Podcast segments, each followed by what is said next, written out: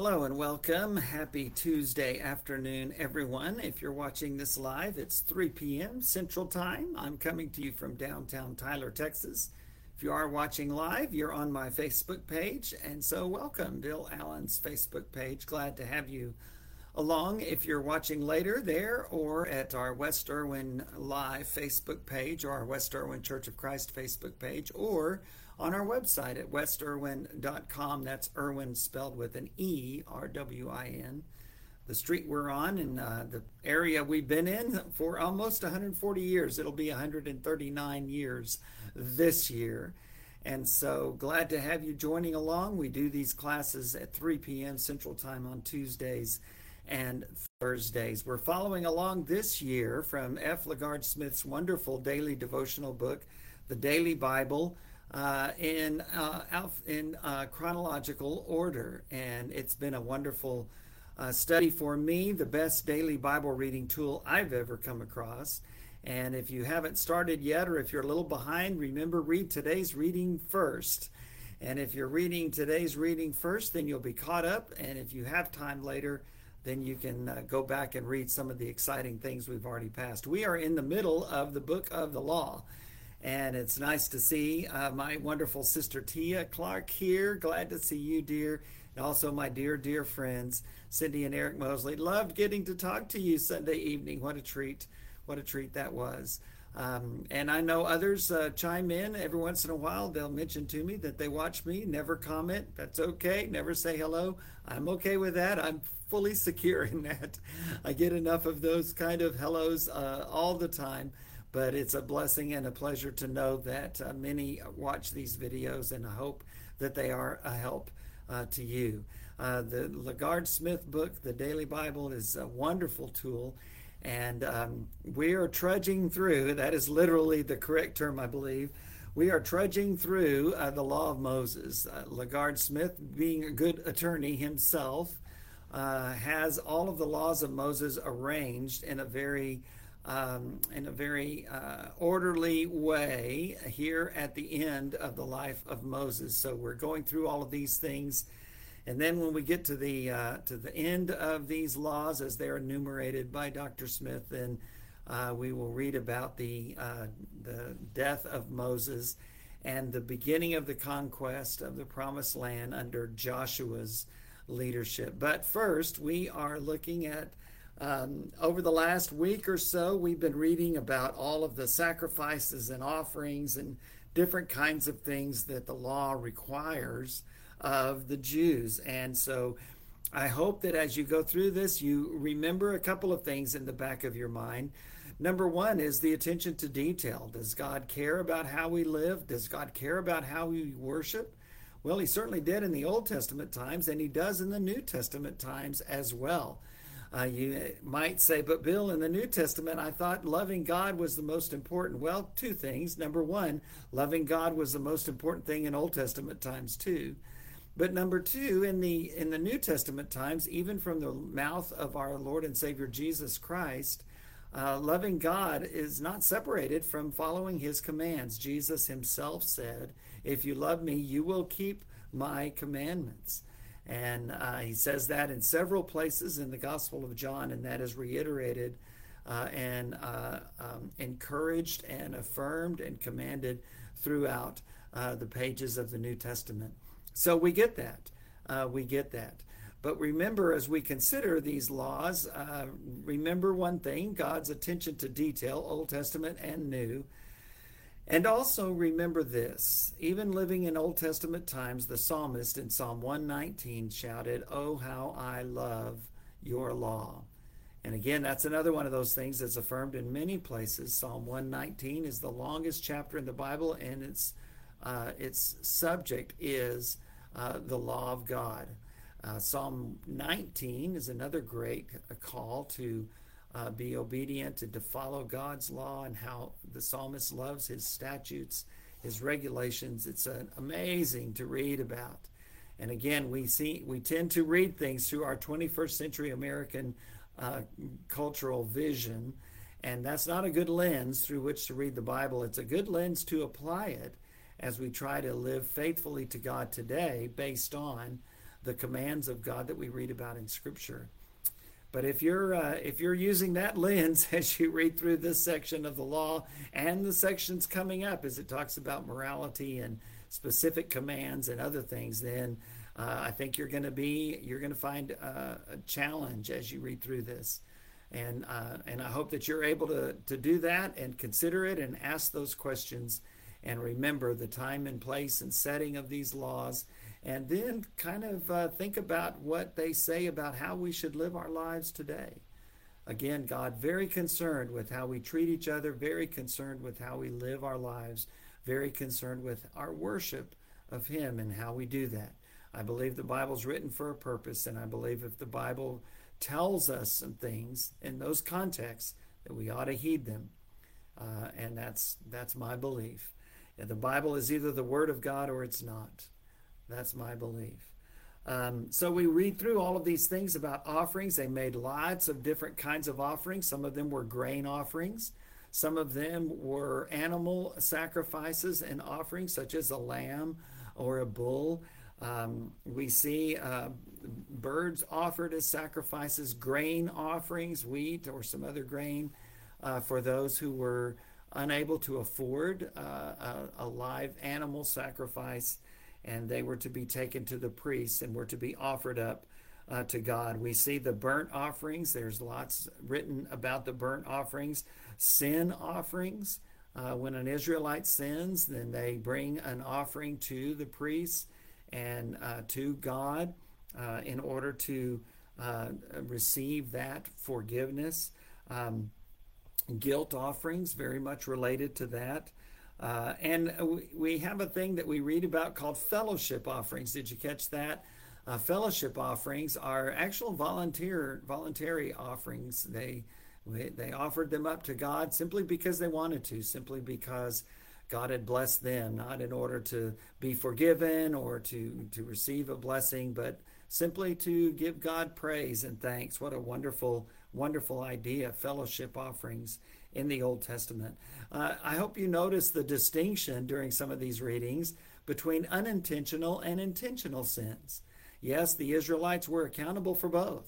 The fact that it was unintentional didn't give the the uh, follower of God, the Jew, permission to do that, but it did put it in a different context, and I think that's important.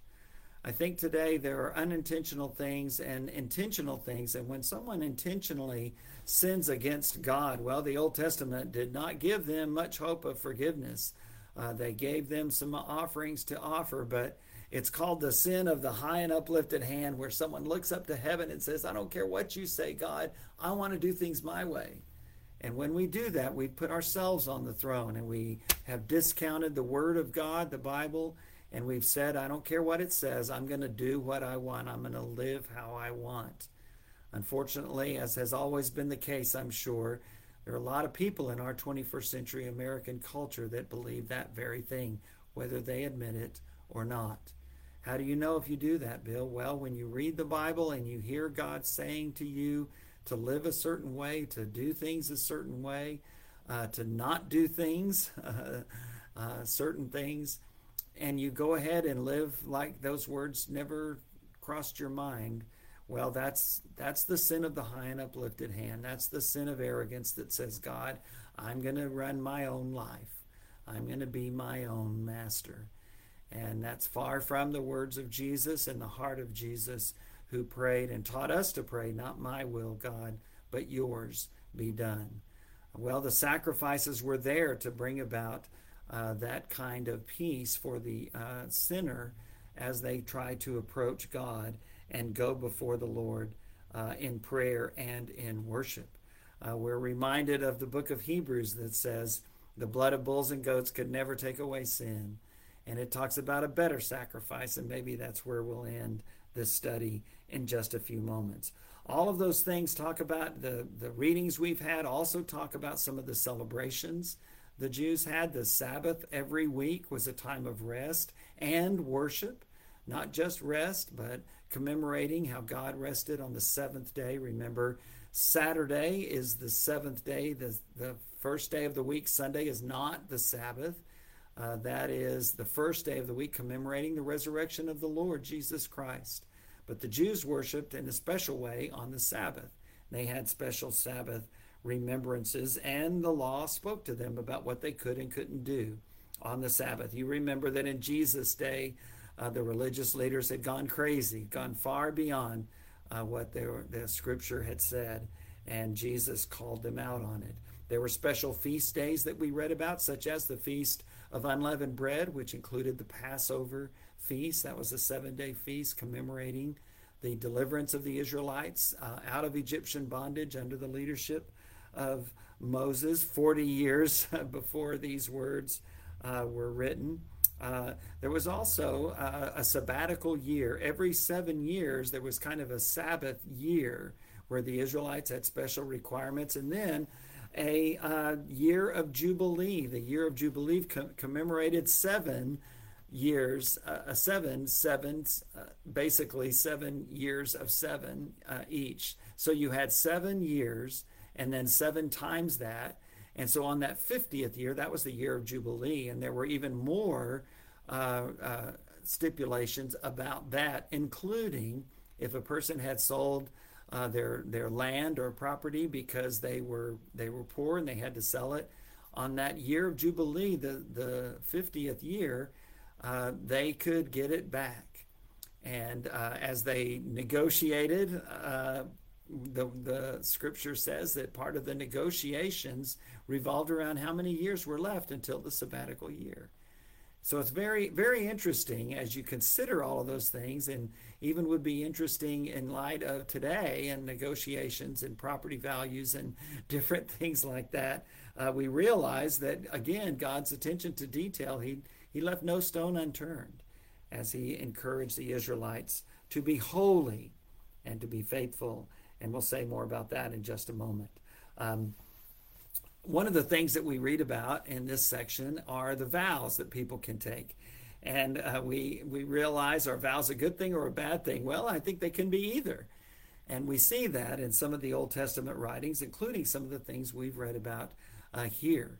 Uh, there's a special kind of vow called a Nazarite vow. It's a vow that is different from other vows uh, because it's one that is a, a, vow of dedication, and there were others of those uh, dedicating themselves to the Lord for this specific amount of time. But there were also some specific things attached to it. Three in particular uh, the person who was a Nazarite, who uh, accepted a Nazarite vow and took that on. Uh, could not not only had to abstain from wine, they could not eat even grapes. They had to abstain uh, from anything that was grown on the vine. So they couldn't eat grapes. They couldn't eat drink grape juice or or wine. A second thing was they couldn't cut their hair. that wouldn't be a problem for me, of course, but uh, they couldn't cut their hair during the time that they were under that Nazarite vow. Um, and the third thing was they could not be around uh, a dead animal or a dead person, even one of their own relatives. Uh, if they had taken the Nazarite vow, then they would have to wait and do that mourning later, even perhaps after their loved one uh, had been buried. Uh, and so it's a very, very strong thing. It's a huge commitment, but they did that. And there are three very special instances of that um, in the old, two in the Old Testament, one in the New, of someone taking a Nazarite vow. And all three of these have several things in common. One of them is they were uh, accepted upon the person by the parents, and they were given to them even before birth. And God made a special arrangement uh, for these mothers. And in all three cases, the mothers had had, uh, had had no children. They could not conceive. They had not had a healthy child.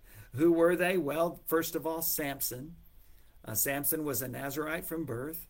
And uh, as you know, Samson and Delilah, that great story where she uh, cons him out of telling her his secret for his great strength because of her devotion to her people, the Philistines. And finally, Samson takes her down a, a few uh, uh, wild goose chases until finally she wears him down and he tells her, and uh, and his hair is cut and he is weakened and and brought into he's blinded and he's brought into um, the the Philistine camp. Uh, he dies very heroically, and that's a great story that we'll get to in the time of the judges. Another one during the time of the judges, actually the last, I think, of the judges, and that transition guy between the time of the judges and the time of the kingdom of Israel. The man who would anoint the first two kings of the United Kingdom of Israel, King Saul and then King David, when King Saul disobeyed God. Uh, and he was Samuel. His his mother was a very faithful woman, but she could have no children. And she prayed and prayed. And Eli the priest was there and saw her praying, thought she was drunk, but she said, No, no, no. And she told him uh, that I'm praying to the Lord. And he said, Well, may the Lord grant your um, your request. And and um, uh, his mother Hannah had told God, If you'll give me a child, I'll give him back to you. He'll be yours. He'll be yours. He'll serve you in your temple in your in your worship area always. And she said, um, He will be a Nazarite uh, from birth. Um, and then also uh, one more in the New Testament, and that's John the Baptist. John the Baptist's parents were elderly when he was born. They were all three born in the natural way, unlike Jesus, who was born of a virgin. These three were born in the natural way, but under very uh, uh, unique circumstances. And for um, for John the Baptist, his parents uh, were were elderly, uh, Zechariah and Elizabeth, and Zechariah was visited by an angel when he was on the priestly duty. He was a priest. She was also a descendant of Levi and Aaron. Both of them uh, had priestly blood in them, but um, uh, Zechariah was serving as a priest when the angel came and visited him and told him that he would have, they would finally have a son, and they were to name him uh, John. And that's exactly what happened. And he would be a Nazarite from birth, very strong, spirited preacher. Well, we, we go on and we and as we talk about the vows, one of the things about the vows is that it's very important that um, if you're going to do a vow, that you actually fulfill it. Better not to vow uh, than to vow and not hold faithful to that. Um, the uh, passage of scripture in Deuteronomy 23 says this, verses 21 through 23 If you make a vow to the Lord your God, do not be slow to pay for it. For the Lord your God will certainly demand it of you, and you will be guilty of sin. But if you refrain from making a vow, you will not be guilty. It's a voluntary thing. Whatever your lips utter, you must be sure to do, because you made your vow freely to the Lord your God with your own mouth. So the scripture says you don't have to take a vow, but if you do, be sure to fulfill it. And there's there's uh, words in the scripture as you read that talk about when a person makes a vow mistakenly, and I think that can I think that can happen. We read a story of a judge by the name of Jephthah, the time of the judges, and he made a vow that if God would give him a victory uh, over his enemies, that he would uh, take whatever comes out to greet him first and offer it up to the Lord as a sacrifice. And lo and behold, it was his daughter.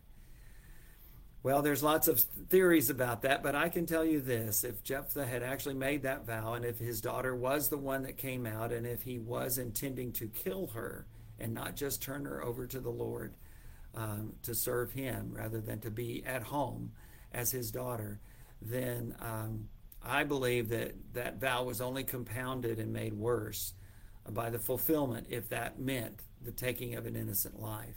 I think at that time, Jephthah could have repented and sought the Lord's forgiveness for making a rash vow. And I think the Old Testament law, as we've read, actually speaks uh, to that. One of the great passages about vows is found in the book of Ecclesiastes in the wisdom literature.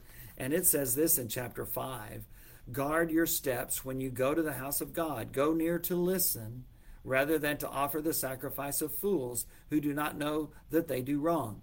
And then he explains that a little bit. Ecclesiastes 5, verse 2 Do not be quick with your mouth, do not be hasty in your heart to utter anything before God. God is in heaven and you are on earth, so let your words be few. A dream comes when there are many cares, and many words mark the speech of a fool. And then verse 4 of Ecclesiastes 5 When you make a vow to God, just as it says in the Old Testament law, when you make a vow to God, do not delay to fulfill it. He has no pleasure in fools. Fulfill your vow. It is better not to make a vow than to make one and not fulfill it. Do not let your mouth lead you into sin. Do not protest to the temple messenger, My vow was a mistake. Why should God be angry at what you say and destroy the work of your hands? Much dreaming and many words are meaningless, therefore fear God. Again, we take that in light of what the law says as it talks about um, uh, vows that uh, were uh, accidental or mistaken, as this, this says. But the writer of Ecclesiastes, the wise man, is simply making a very strong point. Don't vow unless you intend to keep it. And if you do make that vow, keep it. By all means, keep it because God is not helped. He's not served by you and your many words. He's not, uh, it doesn't make you look any better to God if you vow a vow. Uh, but if you do choose to do that, it's a voluntary thing. The law says that, Ecclesiastes 5 says that, then be sure and keep it. Um, one of the interesting things about Jesus coming along, he, he emphasizes what the wise man said in Ecclesiastes. Listen to what Jesus says in Matthew 5 in the Sermon on the Mount, starting in verse 33. Again, you have heard that it was said to the people long ago, Do not break your oath or vow, but fulfill to the Lord the vows you have made. Verse 34 But I tell you, do not swear an oath at all, either by heaven, for it is God's throne, or by the earth, for it is his footstool, or by Jerusalem, for it is the city of the great king. And do not swear by your head, for you cannot make even one hair white or black. All you need to say is simply yes or no. Anything beyond this comes from the evil one. Let your yes be yes and your no be no the traditional translation says. What is Jesus saying? Jesus is simply saying, be a person of your word. Tell the truth.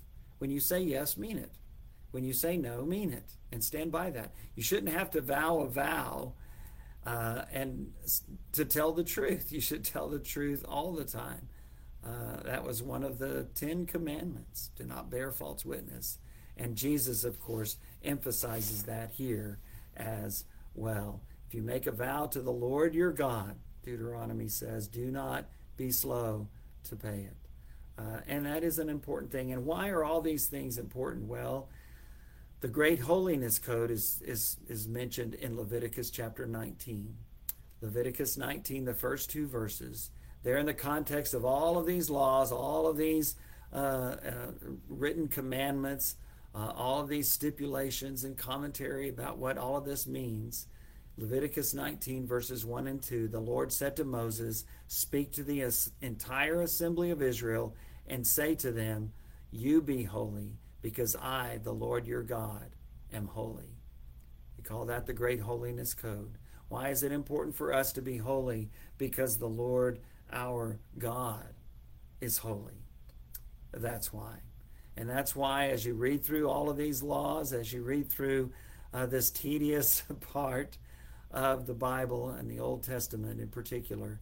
Um, don't be discouraged. Don't be discouraged. Take a lesson from every word. Be reminded again of those two things how how important how we live is to God.